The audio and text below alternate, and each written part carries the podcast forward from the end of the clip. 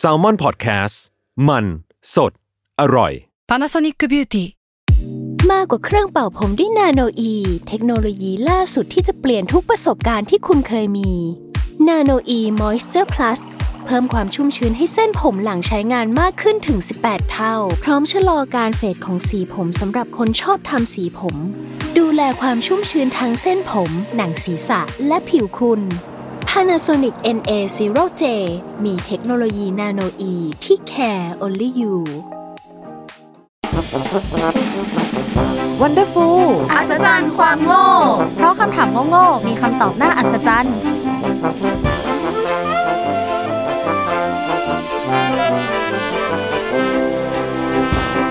สวัสดีค่ะทุกคน ยินดีต้อนรับเข้าสู่รายการ Wonderful อัศจรรย์ความโง่ เพราะคำถามโง่ๆมีคำตอบน่าอัศจรรย์ค่ะ ค่ะ ตอนนี้ก็อยู่กับ V1 Graphic Intern Salmon Podcast ค่ะสแตม Content Creator Intern Salmon Podcast ค่ะ และวันนี้เราก็ไม่ได้มากันแค่ 2 คนเนาะใช่เพราะรายการของเราก็คือในทุกๆ ตอนเนี่ยจะต้องมีทั้งหมด 3 คน 3คำถามอ่า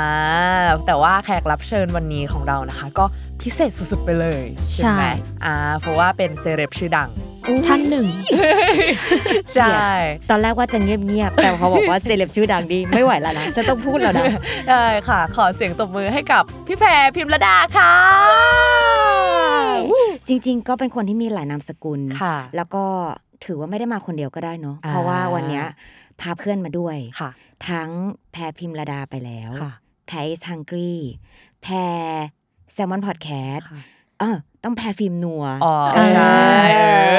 อหรือที่หลายคนจะรู้จักกันดีก็แพรสตรอเบอรี่ชีสเค้กค่ะเอ้ยรายการในตำนานใช่วิเกียดเกียดกันที่บอกว่าเป็นตำนาน ก็คือทุกคนก็รู้จักตั้งแต่แบบเด็ก ๆ เลย ก็เรียกว่าโตมาด้วยกันใช่เออแต่วันนี้นะคะเราก็ไม่ได้เชิญพี่แพรมาในฐานะสตรอเบอรี่ชีสเค้กแต่ว่ามาในฐานะของพี่แพรฟิล์มนัวนั่นเองนะคะ ใช่แล้ว เพราะว่า วันนี้เนี่ยคำถามของเราเนี่ยก็เกี่ยวกับเรื่องอาหารนั่นเองอ่าชวนพี่แพรมาจะพูดเรื่องอื่นไปไม่ได้นอกจากเรื่องอาหารเนาะใช่อืมจ้ะแล้ววันนี้เราก็มาพบกับ 3คำถามอีกเหมือนเดิม ซึ่งคำถามแรกเนี่ยก็จะส่งให้พี่แพรพูดก่อนเลยดีกว่า ได้ทำไมโยนแล้วว่าหรอถึงคิวแล้วหรอ เราให้เกียรติแขกรับเชิญไงใช่อ่าใช่อยากให้เป็นคนพูดเปิด คือจริง ๆ ฉันบอกเลย เบื้องหลังอะนางบีบฉันมาแล้วว่า พี่แพร ถ้ามันเกิดเดทแอร์พี่แพรลุยเลยนะ พี่แพรเอาเลยนะ เพราะว่าหนูตั้งใจแล้วว่าวันเนี้ยหนูให้พี่แพรพูด เดียวเลยอุ้ยตรงนี้ตัดออกได้ไหมอะไม่ได้ไม่ทันแล้วไม่ทันแล้วจ้ะไม่ก็ฉันแบบเอาเรื่องเบื้อองยากหลังมาให้พี่แพรพูดเยอะๆไงอุตส่าห์แบบ ได้มารายการวันพูดแล้วอะไรอย่างงี้ได้สิคะเพราะว่าเราก็ติดตามและเราก็เตรียมข้อมูลต่างๆ มาให้แล้วเลิศมากจริง ๆ ก็เป็นเรื่องใกล้ตัวเราด้วยเนอะเพราะว่าแพรเองก็เป็นคนชอบเรื่องของอาหาร เรื่องที่มาของอาหาร แล้วพอแบบคิดว่าต้องมาพูดอะไรในรายการนี้เนี่ยก็ต้องคิดว่าโอ้มันเป็นเรื่องที่แบบอีหยังวะใช่นิดนึมาได้ยังไงวะเออ และเอาจริงๆป่ะเรื่องอาหารน่ะมันมีอะไรแบบเนี้ยซ่อนตัวอยู่เพียบ หลายคนอาจจะไม่รู้ วันเนี้ยขอหยิบหนึ่งเมนูขึ้นมา ซึ่งจริง ๆ ตอนแรกอะคิดหนักมากว่าจะเอาเมนูไหนดีวะ ขอเลือกหนึ่งเมนูนี้ นั่นคือแป้งเท้าใหญ่ม่อม เฮ้ย เฮ้ย เฮ้ย ทุกคนงงว่ามันคืออะไรคะพี่จริง ๆ แป้งเท้าใยม่อมเนี่ยก็คือวัตถุดิบในขนมไทย มันซ่อนตัวอยู่ในขนมไทยอยู่เยอะมาก ยกตัวอย่างเช่น ขนมชั้นอ๋อเคยกินขมกันอยู่แล้วขนมชั้นออขนมเธอ อุ้ยไม่ใช่ มีขนมชั้น มีขนมเต้าส่วน ขนมคลองแคลงกะทิขนมเปียกปูน อะไรก็ตามที่มันจะมีลักษณะของความเป็นแบบเหนียวเหนียวหนึบหนึบอะมันจะมีส่วนผสมของแป้งเท้ายายมอมใส่เข้ามาด้วย ซึ่งสายขนมไทยเนี่ยน่าจะรู้จักกันดี กับแป้งตัวนี้เนาะแต่ที่เรายกคำว่าแป้งเท้ายายมอมขึ้นมา คือเราอะ สงสัยมานานมากอะว่า ไอ้แป้งตัวเนี้ย มันมาจากไหน แล้วใครคือยายม่อม แล้วเกี่ยวอะไรกับเท้าของยายม่อมด้วย คือพอฟังแล้วสงสัยปะใช่ ตอนแรกตามคิดว่าแป้งเท้ายายม่อมอะเป็นชื่อแบรนด์อืมชื่อยี่ห้ออะไรแบบนี้ อ่าอ่าถามวีวันแล้วถ้าวีวันล่ะวีวันรู้ไหมว่าแบบ พูดถึงแป้งเท้ายายม่อมคืออะไร คือปกติอะตัวเองจะไม่ใช่สายทำอาหารอยู่แล้วไงอืมแต่ว่า ก็เหมือนเคยเห็นแบบตอนเรียนที่โรงเรียนที่แบบเอ้ยทำขนมไทยนู่นนี่นั้นก็แอบแบบเห็นเห็นว่าส่วนผสมก็คือมีแป้งเท้ายายม่อมด้วยเลยอ่าซึ่งเขาก็จะเขียนแบบระบุเลยแล้วก็เลยเหมือนแบบเฮ้ยแล้วทำไมจะต้องมีแป้งนี้เป็นแป้งอื่นไม่ได้หรอแบบอืมแป้ง แป้งเออแป้งข้าวเจ้าเออแป้งย่ข้าวโพดแป้งอะไรอะไรใช่อย่างเพราะเงี้ยจริง ๆ แล้วมันจะมีแบบแป้งอยู่หลากหลายชนิดมาก แต่ไอ้แป้งเท้าใหญ่ม่อม มันคืออะไรทำไมชื่อแบบ มันเหมือนเป็นชื่อคนเออน่ะทำไมยายอื่นไม่ได้เออทำไมตาม่อมไม่ได้หเอรืออซึ่งเราไปหาที่มามาให้ทุกคนแล้วนี่อ่าเรื่องมันมีอยู่ว่า เขาบอกว่ามีอยู่สองคนก็คือยายม่อมกับตาแมน เขาเป็นสามีภรรยากัน ซึ่งตาแมนเนี่ยเขาเป็นชาวประมงท้องถิ่น ปกติเนี่ยเขาก็ไปออกเรือจับหาปลาใด ๆ ทุกวันอยู่แล้ว ส่วนยายม่อมเนี่ยเขาก็จะทำแบบขนมขายอยู่ที่ตลาด แล้วก็จะมีลูกชายอยู่คนหนึ่งซึ่งลูกอะพิการ แต่ทั้งคู่นะก็แบบยังรักแล้วก็เลี้ยงดูลูกได้ตามปกติ แต่จู่ๆเนี่ยมาวันหนึ่งเขาบอกว่ายายม่อมมากลับจากตลาด แล้วโดนโจรปล้นโอ้แล้วโจรยกเขาทั้งบ้านเลยนะโอ้ แล้วก็ฆ่ายายม่อมตายด้วยแง่แล้วตอนฆ่ายายม่อมตายอะ คือแบบฆ่าเหมือนฆาตกรฆ่าหันศพอะเขาแบบโหดมากตรงที่แบบมีการตัดศพเป็นชิ้นๆแล้ว ตัดนิ้วเท้าเหลือเพียงหกนิ้วโหด้วยโอ้ไม่นึกว่าจะอันเท l เคสขนาดนี้จริงแล้วพอกลับมาตาแมนเห็นศพก็คือแบบตกใจมากคือยายแบบตายแล้วอะไรเงี้ย แล้วเขาก็ตอมใจแล้วก็เสียใจมาก จน เขาก็จัดงานศพทุกอย่างอย่างเรียบร้อย แต่ว่าด้วยความที่แบบเขาก็เสียใจจากการจากไปของ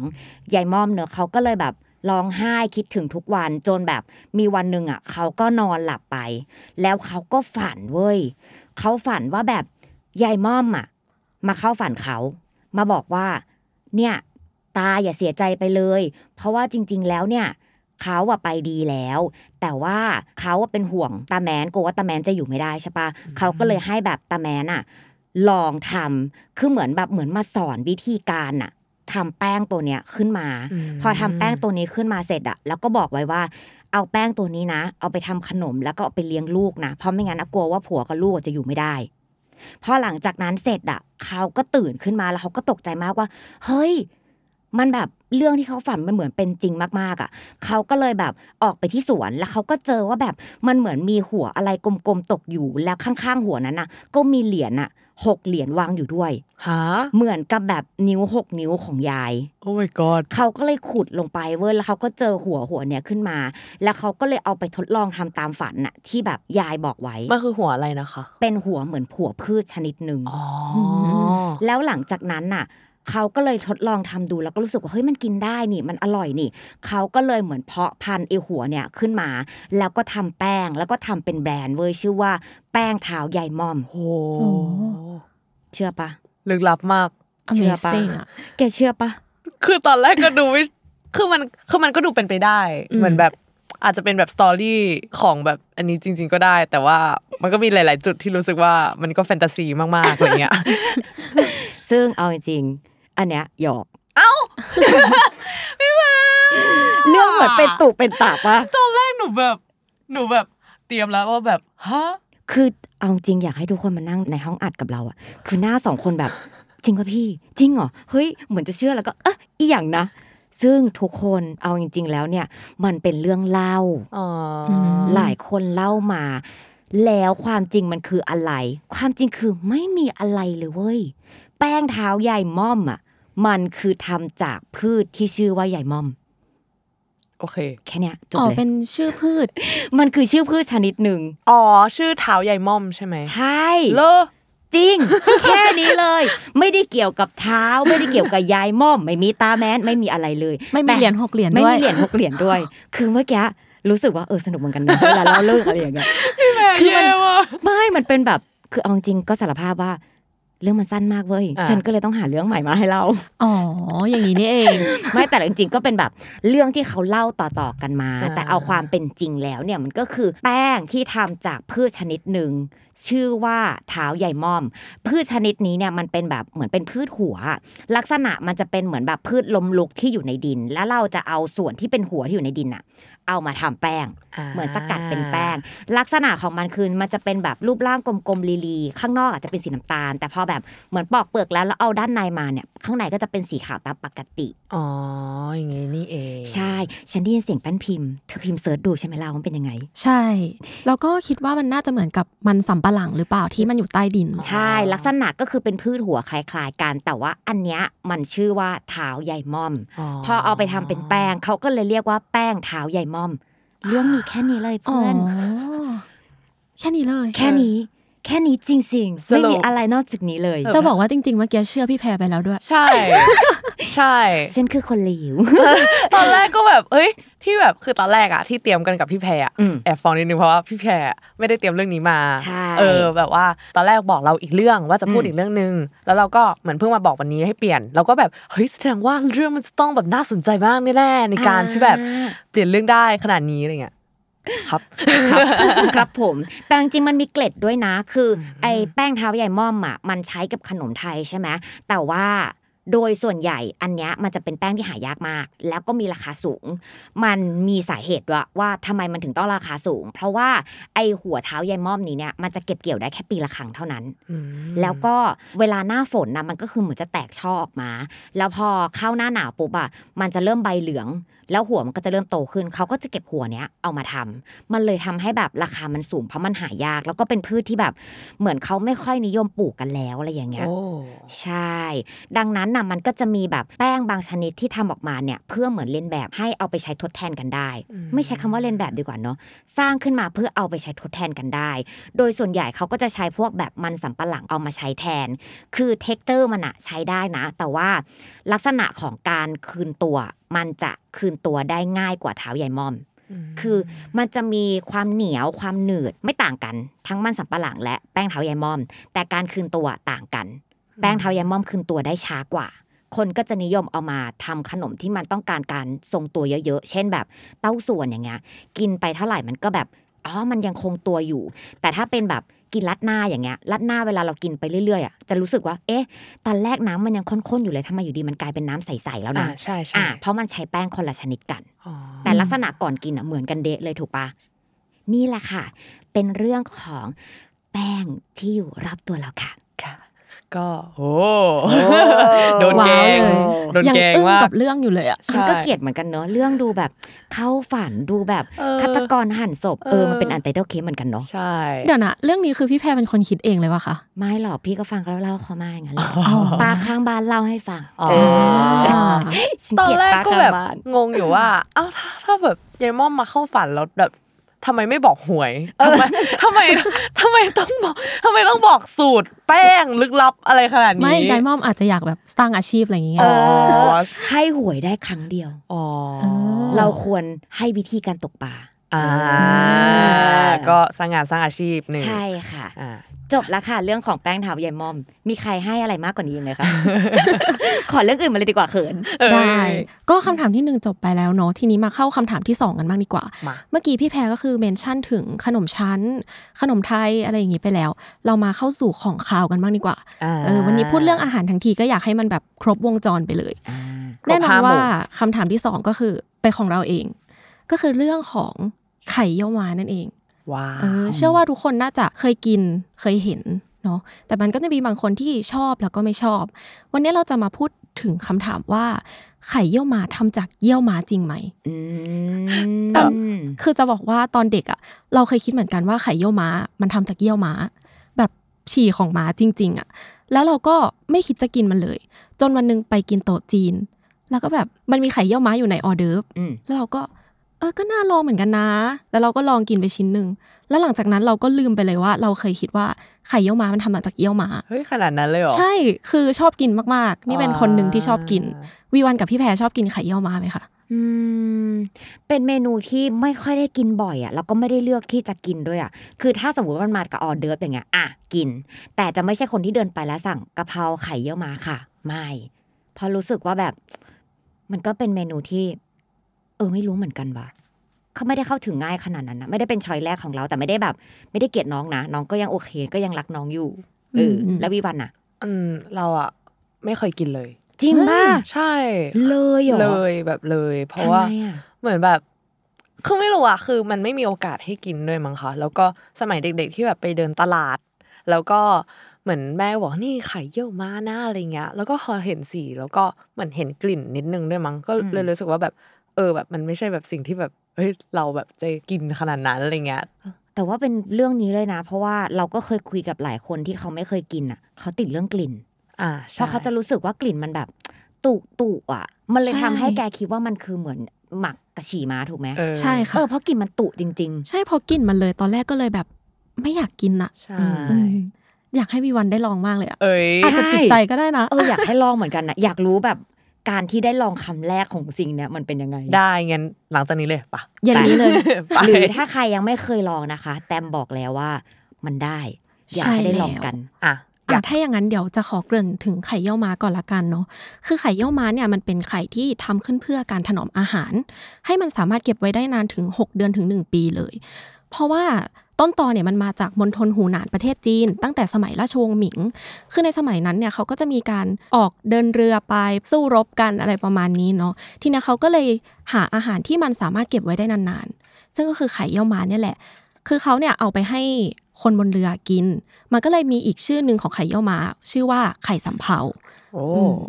โดยลักษณะของไข่เยี่ยวม้าเนี่ยมันจะเป็นสีดำสีน้ำตาลคล้ำอะไรแบบนี้เนาะแล้วเนื้อของมันก็จะใสเด้งเหมือนเยลลี่เลย มีเปลือกเป็นสีชมพู แล้วมันก็มีกลิ่นเฉพาะตัว แบบที่วิวานบอกเมื่อกี้แล้วที่เนี้ยมันก็มีเรื่องเล่าด้วยเหมือนกันเออเรื่องของเราก็มีเรื่องเล่า ไม่แกล้งนะ ไม่แกล้งไม่แกล้งเธออย่าดักเพื่อนสิเผื่อเพื่อนเตรียมมาเหมือนฉันอะเรื่องเล่าเขาบอกว่า มีชาวบ้านคนจีนคนหนึ่งเนี่ยเขากำลังฉาบกำแพงบ้านอยู่ แล้วเขาก็เหลือบไปเห็นไข่เป็ดที่อยู่ในบ่อปูน แล้วเขาก็หยิบไข่เป็ดนั้นมา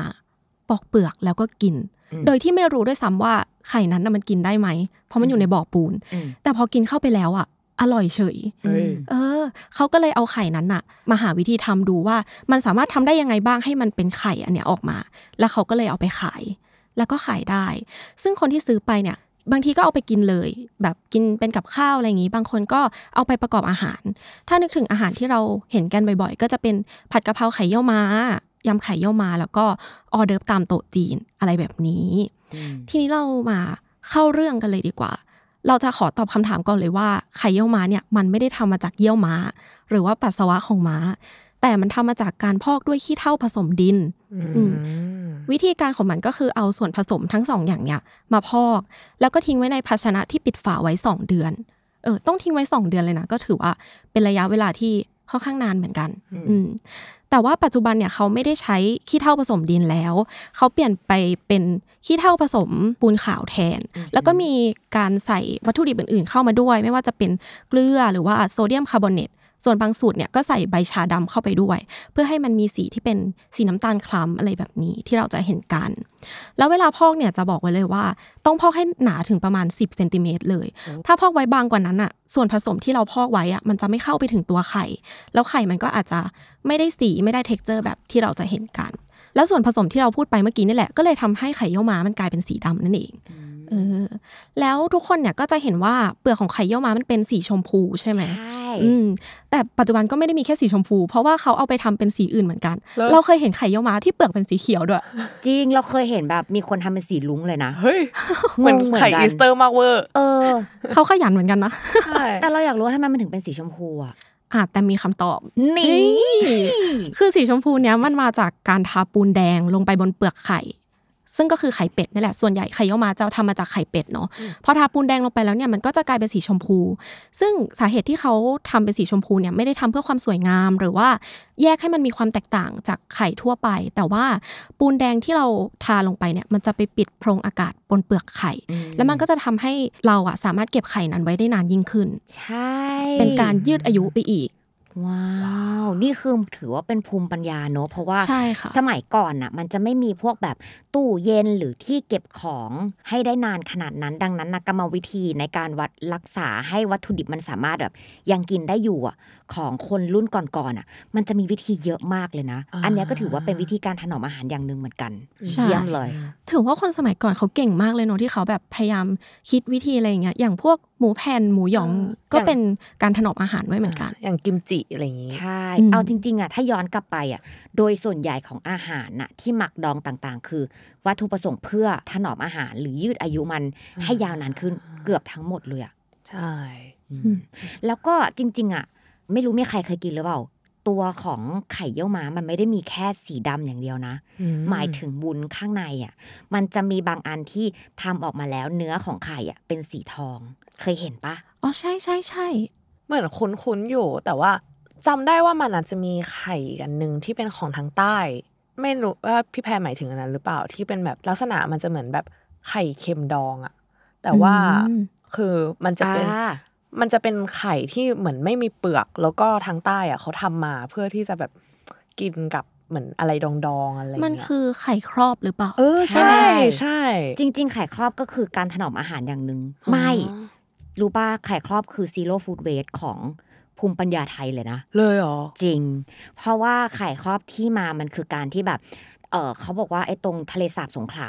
อันนั้นอะน่าจะเป็นแบบแถบแถบเรียกเราเรียกว่าเป็นแถบฝั่งทะเลดีกว่าเนาะก็คือสมัยก่อนอวนที่เขาใช้อะเขาจะใช้แบบเป็นได้อ่าดังนั้นน่ะก่อนที่จะลงอวนอะเขาจะมีวิธีการเคลือบอวนก่อนที่จะเอาลงไม่งั้นน่ะ ได้เวลาลงทะเลบ่อยๆ มันจะถูกน้ำทะเลกัดจนขาดอ่าเขาก็เลยต้องเคลือบแล้วเขาจะเอาไข่ขาวของไข่เป็ดอะ เอามาเคลือบอวนพอไข่ขาวไข่เป็ดอะมันถูกใช้ไข่แดงมันก็เหลือไง ก็ไม่รู้ว่าจะเอาไข่แดงมาทำอะไร เขาก็เลยเอาไข่แดงอะเอามาแช่ไว้ในน้ำเกลือ เหมือนทำไข่เค็ม แต่ทำเฉพาะไข่แดงเท่านั้น แล้วก็ยัดกลับไปในเปลือกไข่ให้มันสามารถเก็บกินได้ zero food waste ค่ะโคตร genius ดีมากเลยเออคือหนูอะเคยสั่งสั่งมาจาก Shopee แบบมาลองกินดูอะไรเงี้ยเพราะว่าเหมือนตอนนั้นอะรู้สึกว่าอยากกินแบบพวกเออไข่แดงเค็มหรือว่าอืมไข่ อะไรไข่ดองอะไรเงี้ยก็เลยแบบเออแล้วแล้วก็เห็นรีวิวในทวิตเตอร์ว่าแบบเนี่ยมันมีสิ่งนี้อยู่ แล้วเราก็แบบเฮ้ยจริงเหรอก็เลยแบบลองสั่งมาแล้วเป็นไงอร่อยไหมอร่อยอร่อยรู้สึกอืมว่าแบบเอามากินกับแบบเออยำมาม่าอะไรเงี้ยคือแบบเด็ดดีมากมากเลิศถ้าเป็นทางใต้อะเขาโดยเฉพาะสงขลาเขาจะกินกับแกงไก่อ่าเขาบอกมันจะเข้ากันมาก และนี่ไปลองมาแล้วหุ้ย เด็ดไหมเด็ด แนะนำเลยไหมนี่เอ้ยไปหิวเลยที่ร้านข้าวแกงป่าไม้ที่สงขลาอ่าอะจดแล้วได้ทั้งคู่เลย ได้มีทั้งเมนูแกงไก่กินคู่กับไข่ครอบอ่าดีค่ะทุกคนหิวอะเออย่าออย่านี่คือแบบไม่ได้กินข้าวมาก่อนเลยจริงโหดมากค่ะเรากินแล้วเรายังกหิวไม่ข้เนี่ยใช่ อะทีนี้เราขอพูดถึงไข่เยี่ยวม้าอีกสักนิดนึงละกัน คือพอเรารู้แล้วว่าไข่เยี่ยวม้าไม่ได้ทำมาจากเยี่ยวม้า เราก็เลยสงสัยต่อว่า แล้วทำไมคนไทยถึงเรียกสิ่งนี้ว่าไข่เยี่ยวม้าอ่าเออเพราะฟังจากชื่อแล้วมันดูมันดูแปลก แล้วมันก็ดูไม่น่ากินเลยใช่ไหม แล้วเราก็ไปเจอข้อสรุปมาจากเว็บไซต์วงในเอออืมเขาก็เป็นเว็บไซต์ที่ลงเกี่ยวกับเรื่องอาหารอยู่แล้วเนาะ คือไข่สีดำที่เรากินกันเนี่ยในภาษาจีนหกเกี้ยน เขาเรียกว่าเฮียเมาซึ่งมันแปลว่าห่อขี้เถ้า ชื่อเนี้ยมันก็มาจากวิธีการทำที่เราอธิบายไปนั่นแหละว่า เขาจะเอาไข่เนี่ยมาพอกด้วยขี้เถ้าผสมดิน ผสมกับปูนอะไรแบบนี้เนาะแล้วคนไทยก็เลยเรียกเพี้ยนมาเป็นเยี่ยวม้าเฮียเมามาเป็นเยี่ยวม้าแบบนี้เหี่ยวเมาเหี่ยวเมาเหี่ยวมาอะไรแบบนี้แล้วมันไม่ใช่แค่ไข่เยี่ยวม้าเท่านั้นที่เราเอาภาษาจีนฮกเกี้ยนมาเรียกเพี้ยนๆแบบนี้เนาะมันยังมีอีกเมนูหนึ่งก็คือบะจ่างอ่า เออบะจ่างที่เราจะเห็นตามตลาดเช้า หรือว่าพิธีไหว้เจ้าของจีนอะไรเงี้ย คือคนจีนฮกเกี้ยนเขาจะเรียกว่า บ้าจังแบบนี้แต่ว่าบ้าจังอ๋อไม่ใช่ไม่ใช่ใช่อันนั้นน่าจะเป็นคำอุทานอ่าอันนี้ก็เป็นเพี้ยนมาเหมือนกัน ขอเพิ่มอีกเมนูหนึ่งก็คือ อันนี้มาจากภาษาจีนกลางคำว่ากัวเถียวอ๋ออ่าซึ่งคนไทยก็เอามาเรียกว่าก๋วยเตี๋ยว ใช่อ่าเอาจริงๆนะบางเรื่องอะที่มามีแค่นี้เลยอะ จริงแค่นี้จริงๆเรียกเพี้ยนอย่างเงี้ยเออ ใช่แต่ว่ามันก็มีอีกข้อสันนิษฐานหนึ่งว่าทำไมคนไทยถึงเอามาเรียกว่าไข่เยี่ยวม้าก็คือกลิ่นแอมโมเนีย แล้วก็ไฮโดรเจนซัลไฟด์ที่เกิดจากการพอกไข่ไว้เนี่ยมันเป็นกลิ่นที่คล้ายกับปัสสาวะของสัตว์อืมอืมเขาก็เลยเรียกกันแบบนี้ แต่ฉันก็สงสัยต่อนะว่า มันก็มีฉี่หลายแบบสัตว์หลายตัวเลยนะทำไมต้องเป็นฉี่ม้า มันน่าจะเป็นแบบมาพร้อมกับที่เราเรียกเพี้ยนด้วยหรือเปล่าอ๋อเยี่ยวม้าเอามาผสมกันแล้วก็แบบว่าเหมือน ไอ้คำว่าเยี่ยวม้าเนี่ยมันเพี้ยนมาก่อน แล้วพอคนมาได้กลิ่นว่าหืมกลิ่นมันแปลกๆอะไรอย่างเงี้ยก็เลยแบบ ก็คงเยี่ยวม้าแหละมั้งไปไปมามาก็เลยกลายเป็นน้องม้านี่แหละเออใช่เป็นเรื่องของภาษาด้วยเนาะใช่แล้วมาอะแต่ก็ไม่ได้มีแค่นี้เออจริง ๆ วันนี้เราเตรียมเรื่องของไข่เยี่ยวม้ามาประมาณนึงเหมือนกัน คือจากที่เราเล่าไปเนี่ยไข่เยี่ยวม้ามันจะเต็มไปด้วยธาตุแล้วก็สารประกอบที่ไม่น่ากินได้ อย่างเช่นขี้เถ้า ปูนอะไรอย่างเงี้ยที่เราพูดถึงไปเนาะอืมโดยเฉพาะกลิ่นของมันที่ทำให้บางคนไม่กล้ากิน เช่นวีวันใช่ไหมใช่เออเราก็เลยจะพูดถึงประเด็นที่หลายคนน่าจะกังวลกันก็คือไข่เยี่ยวม้าเนี่ย มันอันตรายไหมอืมอืม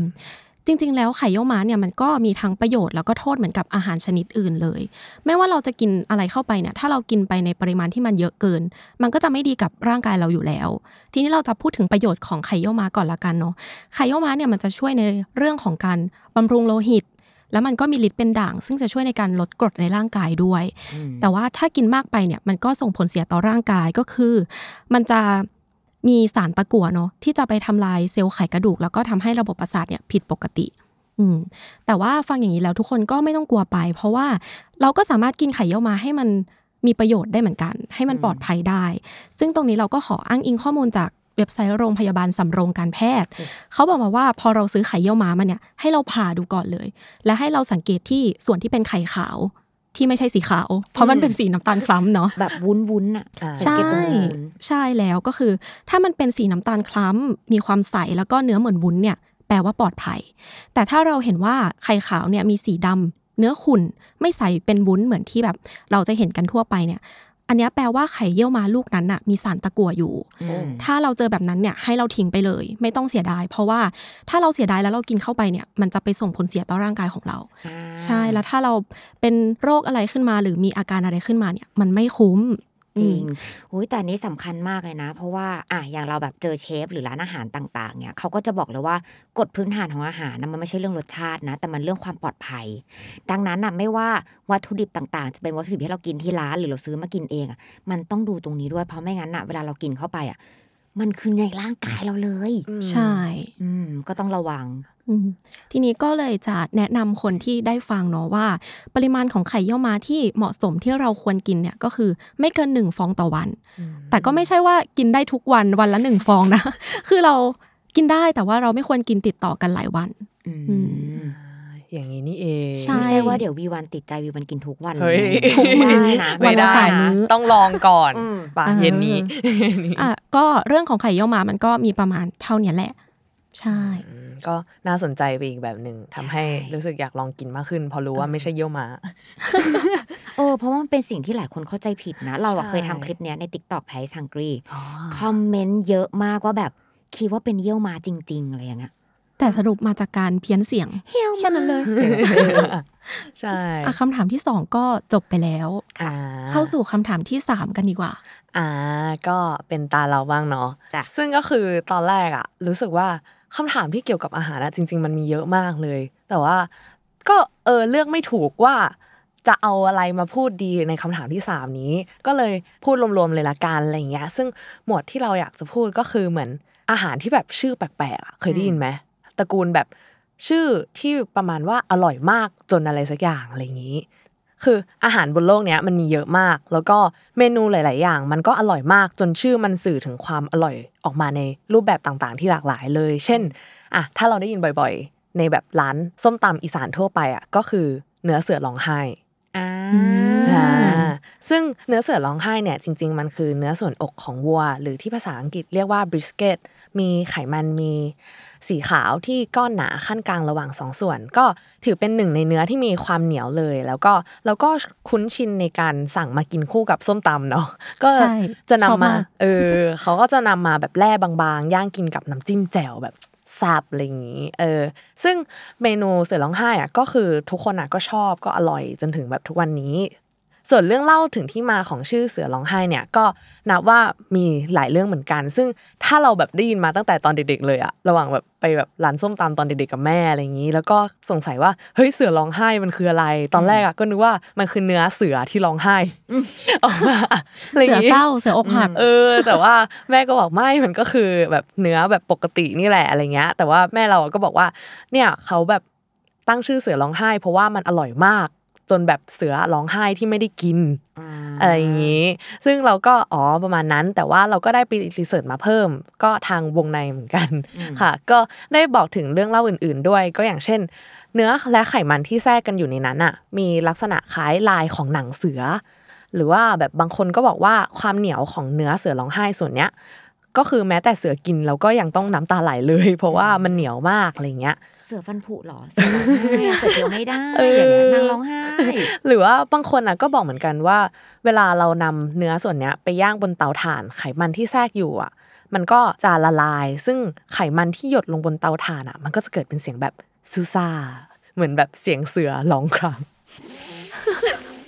ฉันชอบจินตนาการของคน จริงๆจินตนาการแบบสร้างแบบโอ้โหเออแต่มันสนุกดีนะเออเป็นแบบสตอรี่มากมายอ่าซึ่งก็ประมาณนี้ของเรื่องของเนื้อเสือร้องไห้อะไรอย่างนี้ ซึ่งพอนึกถึงหมดเนี่ยมันก็มีอีกเมนูหนึ่งที่เราเพิ่งรู้ว่ามันมีในโลกด้วยเหมือนกัน ก็คือเมนูพระกระโดดกำแพงอ่าอืมเราเคยได้ยินชื่อนี้แต่ว่าเราไม่เคยกินแล้วเราก็ไม่เคยเห็นว่ามันคืออะไร มันเป็นเมนูอาหารจีน เออ ที่ เขาบอกเลยว่าใช้เวลาในการทำนานและแพง ใช่อืมซึ่งก็คือเมื่อก่อนอะหนูไม่เคยได้ยินเลยว่ามันมีเมนูที่ชื่อพระกระโดดกำแพงด้วย ซึ่งก็คือเหมือนแบบพอไปรีเสิร์ชมา อ่า มันก็คืออย่างที่พี่แพรบอกว่า มันก็คืออาหารจีนกวางตุ้ง ซึ่งอะถ้าเรียกธรรมดาบ้านๆมันก็คือซุปนี่แหละ แต่มันอะก็พิเศษตรงที่วัตถุดิบในเนี้ย พอรวมๆกันแล้วมันก็แพงมากอืมแล้วก็รวมแล้วอาจจะถึงแสนกว่าบาทเลยก็ได้ เออซึ่งในอดีตเมนูนี้เนี่ยถือว่าเป็นอาหารชั้นสูงที่มาจากราชวงศ์ชิงของจีน แล้วก็วัตถุดิบหลักในการปรุงพระกระโดดกำแพงเนี่ยก็เรียกได้ว่ามีหลากหลายเลย ซึ่งมีแต่วัตถุดิบที่แพงๆอย่างเช่น หูฉลาม ปลิงทะเล เห็ดหอม หอยเป่าฮื้อกระเพาะปลา ซึ่งในซุปเนี่ยก็จะประกอบไปด้วยโสม เก่ากี้แล้วก็ถังเชาด้วย สังเกตอะไรไหมทุกคน วัตถุดิบที่วีวันพูดมาทั้งหมดอะ คือของแห้งเออของแห้งคืออะย้อนกลับไปเห็นปะมนุษย์เราอะจะมีแบบภูมิปัญญาในเรื่องของการเก็บวัตถุดิบ การตากแห้งก็เป็นการถนอมอาหารอย่างหนึ่งแล้วเขาเชื่อกันว่า พอวัตถุดิบอะ มันถูกเอาไปตากให้แห้ง น้ำมันถูกระเหยออกไปอะรสชาติมันจะยิ่งควบแน่นเข้าไปข้างในอะเหรอ มันจะยิ่งเข้มข้น แล้วเหมือนแกเอาของแห้งแต่ละอย่างที่แบบ อร่อยอร่อยอะหูฉลามอย่างเงี้ยเออหรือแบบปลิงทะเลหอยเป่าคือหรือแบบอย่างเงี้ย เออพอเอามารวมตัวกันแล้วมันคือการแบบรวมตัวของของแห้งที่แบบรสชาติมันยิ่งระเบิดพลังโอ้มก็เลยระเบิดเป็นโกโก้คันไม่ใช่ไม่ก็ระเบิดเป็นพระกระโดดกำแพงนะคะใช่ซึ่งสาเหตุที่มันชื่อว่าพระกระโดดกำแพงเนี่ยมันก็มีเรื่องเล่ามากมายเลยแหละ แต่ว่าเรื่องที่ฮิตสุดละก็คือในช่วงราชวงศ์ชิงเนี่ย ซุปเนี้ยอะอย่างที่พี่แพรบอกว่ามันทำนานอะไรอย่างงี้ใช่ไหมซึ่งซุปเนี้ยก็ถูกเก็บอยู่ในโถเหล้า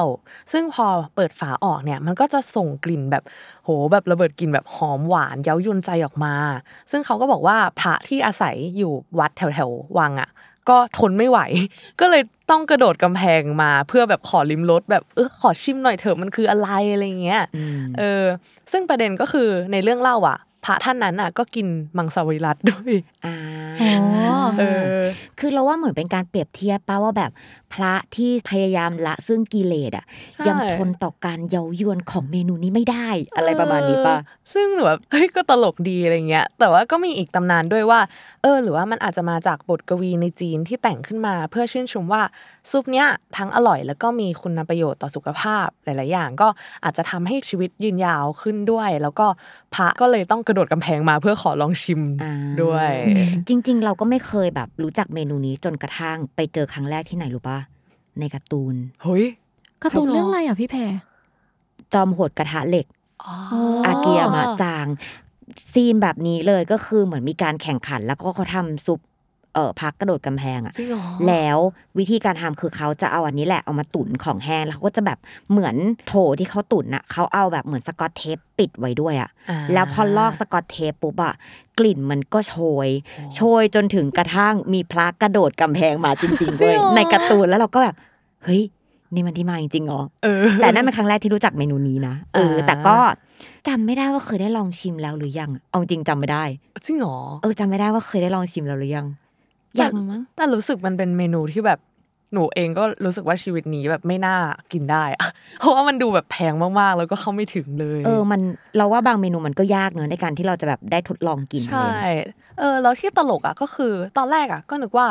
หรือชื่อพระกระโดดกำแพงอะ คือชื่อที่คนไทยอะแปลมาอีกอืมแต่ก็ไม่ใช่ เพราะว่าชื่อ original ของมันอะ ก็คือโฟเจียวเฉียกใช่ไหมในเรื่องของการออกภาษาออกตัวเลยว่าอาจจะผิดนะคะทุกคน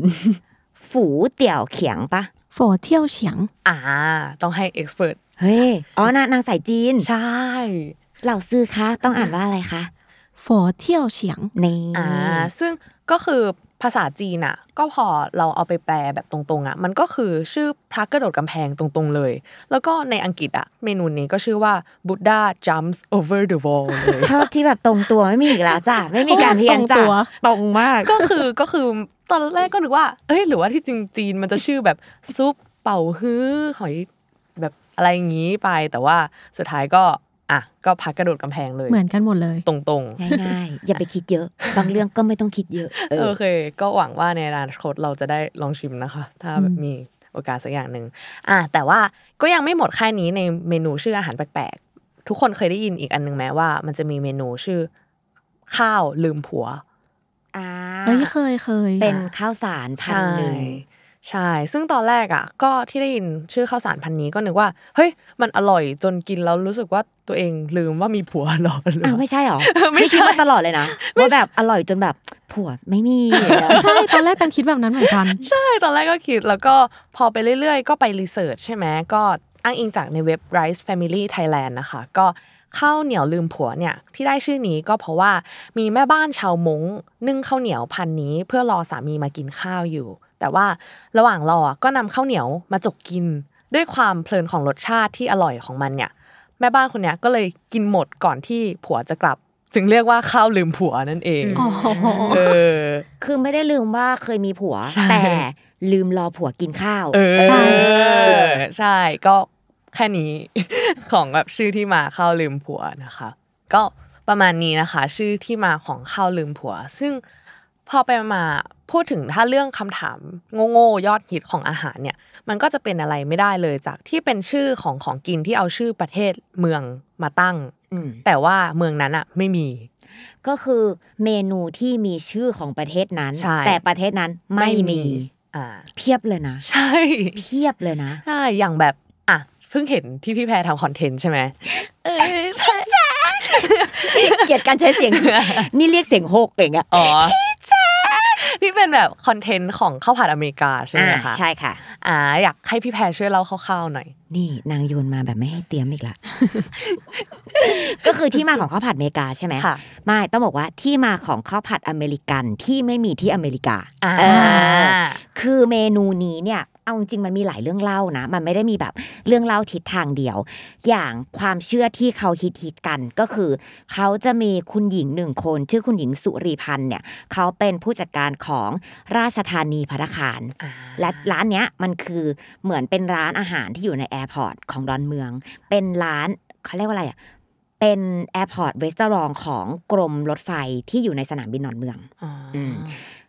ดังนั้นเขาจะลิงก์กับสายการบิน แล้วมันมีอยู่วันหนึ่งเนี่ยที่สายการบินเนี่ย cancel flight กระทันหันอืมแต่ครัวทำวัตถุดิบออกมาครบหมดแล้วอ้าวเช่น ไข่ดาว ใส่กรอกแฮม คือทุกอย่างมาเสร็จหมดแล้วอะอ่าฮะเขาก็เลยเอ๊ะ เอายังไงดีกับวัตถุดิบวันนี้ เพราะว่าถ้าไม่ใช้ก็ต้องทิ้ง ดังนั้นเนี่ยเขาก็เลยทดลองทำเมนูขึ้นมาด้วยการผัดข้าวผัดกับซอส แล้วก็เอาวัตถุดิบต่างๆ เอามารวมตัวกัน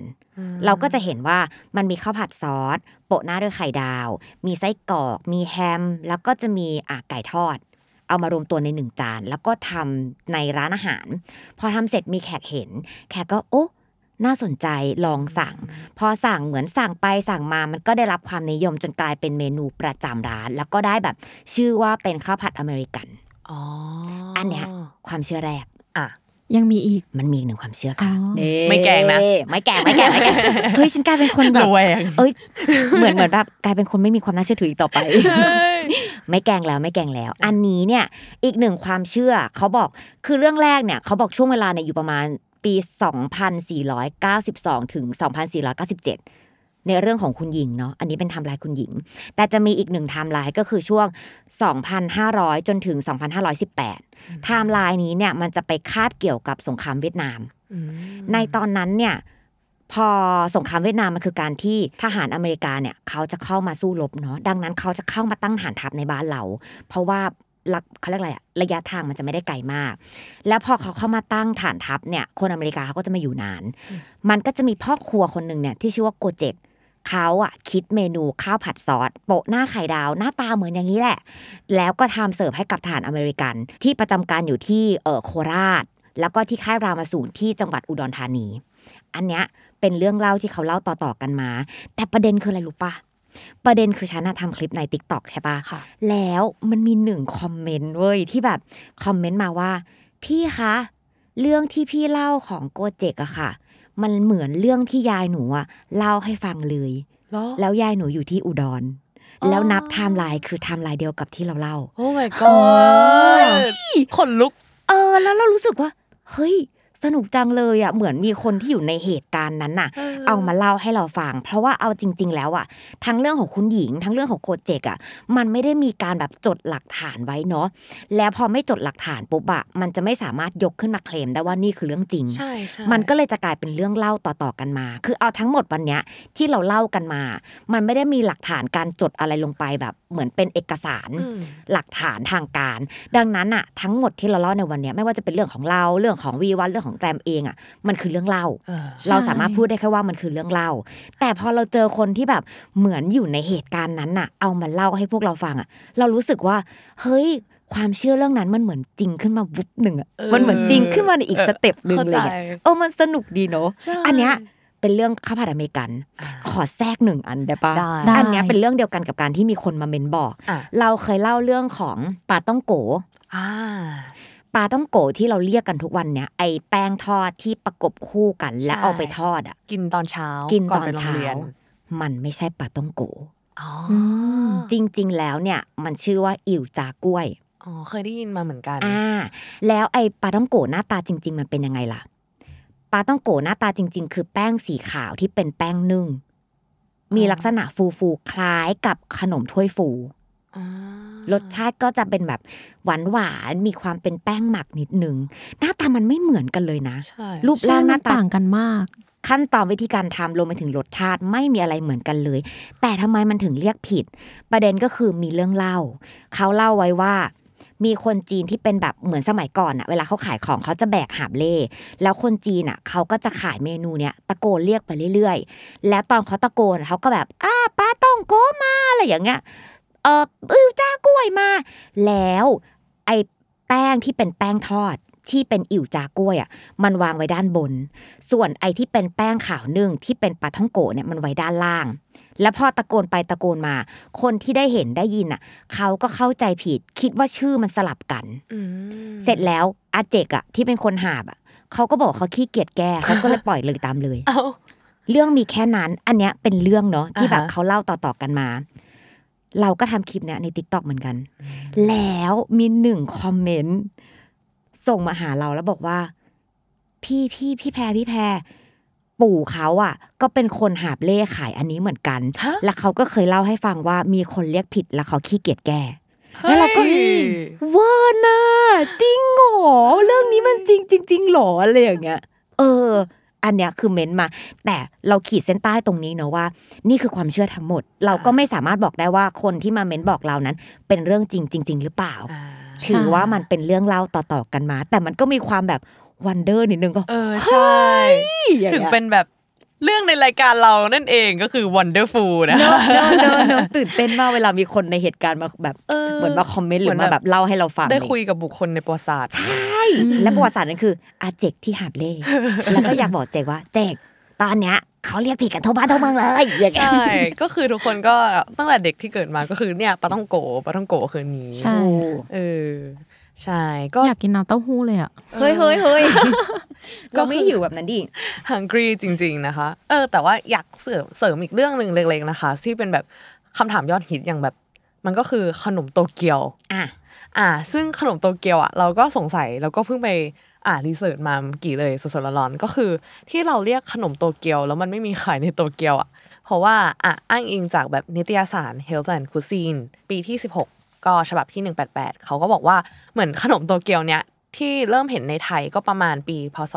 2510 เนาะที่ห้างไดมารูที่เป็นห้างเหมือนแบบญี่ปุ่น เจ้าแรก ๆของไทยอยู่แถวราชประสงค์ตอนนี้ก็เหมือนแบบเป็น Central World ไปแล้วเนาะอืมก็เขาบอกว่าจุดกำเนิดของขนมโตเกียวเนี่ยก็มาจากร้านหนึ่งในห้างแห่งนี้เหมือนกัน ซึ่งเขาก็ทำขนมที่ดัดแปลงมาจากโดรายากิของญี่ปุ่นอืมเออเราก็ตั้งชื่อขนมของตนเองขึ้นมาใหม่เลยว่าเนี่ยคือขนมโตเกียวเพื่อให้เข้ากับธีมห้างอืมก็แค่นั้นเลยอ๋อให้มีความญี่ปุ่นอย่างใช่นี้เออเพราะว่าห้างเนี่ยก็เหมือนเป็นห้าง เหมือนประมาณอารมณ์แบบ Donki Mall เลยที่เห็นในปัจจุบันที่เขาแบบนำสินค้าเข้าจากญี่ปุ่นอะไรอย่างนี้ ขนมโตเกียวอะ original อะก็เลยมาจากร้านแห่งเนี้ย